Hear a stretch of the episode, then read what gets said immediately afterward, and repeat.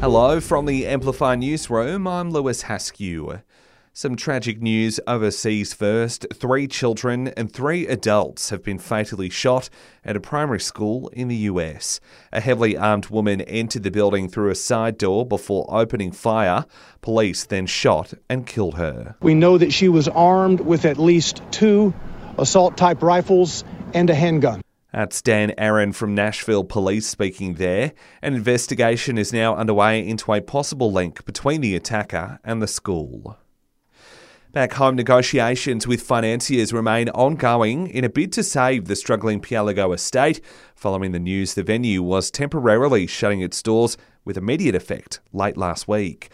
A statement released overnight says operators are hoping to have a clearer picture of the future ahead in the next 48 hours. However, they warn they can't guarantee any outcomes ahead of scheduled bookings this week, advising those affected to consider alternative options.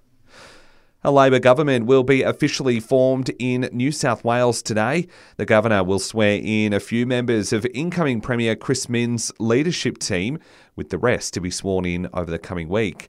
It still remains unclear whether Labor secures a majority, with a couple of seats still too close to call. The Canberra Liberals are calling on the ACT government to upgrade and expand endoscopy services at the Canberra Hospital.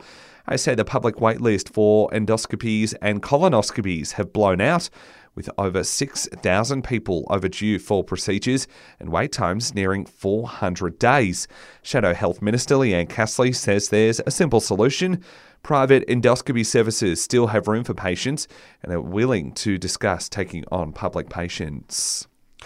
Overseas, Prince Harry has been spotted at London's High Court for a landmark case against the publisher of the Daily Mail. The Duke of Sussex is joined by other big names like Elton John and Sadie Frost in the case against Associated Newspapers Limited. It's accused of trying to get info on the celebs through criminal activity.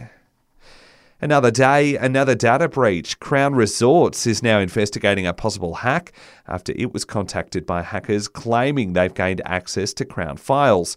In a statement, Crown says it's working with police to investigate, but no customer data has been compromised.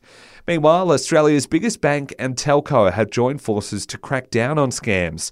Commonwealth and Telstra will trial a new detection and prevention tool over the next few months.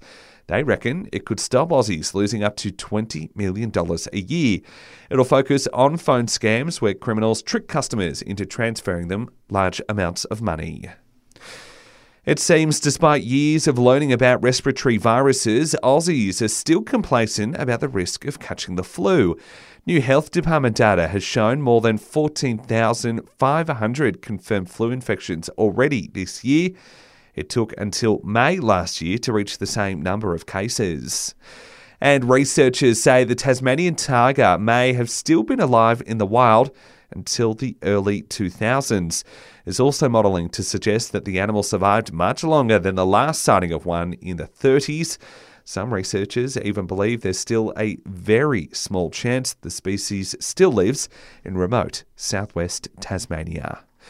And that's the very latest in news. We'll have another update for you right here later this morning.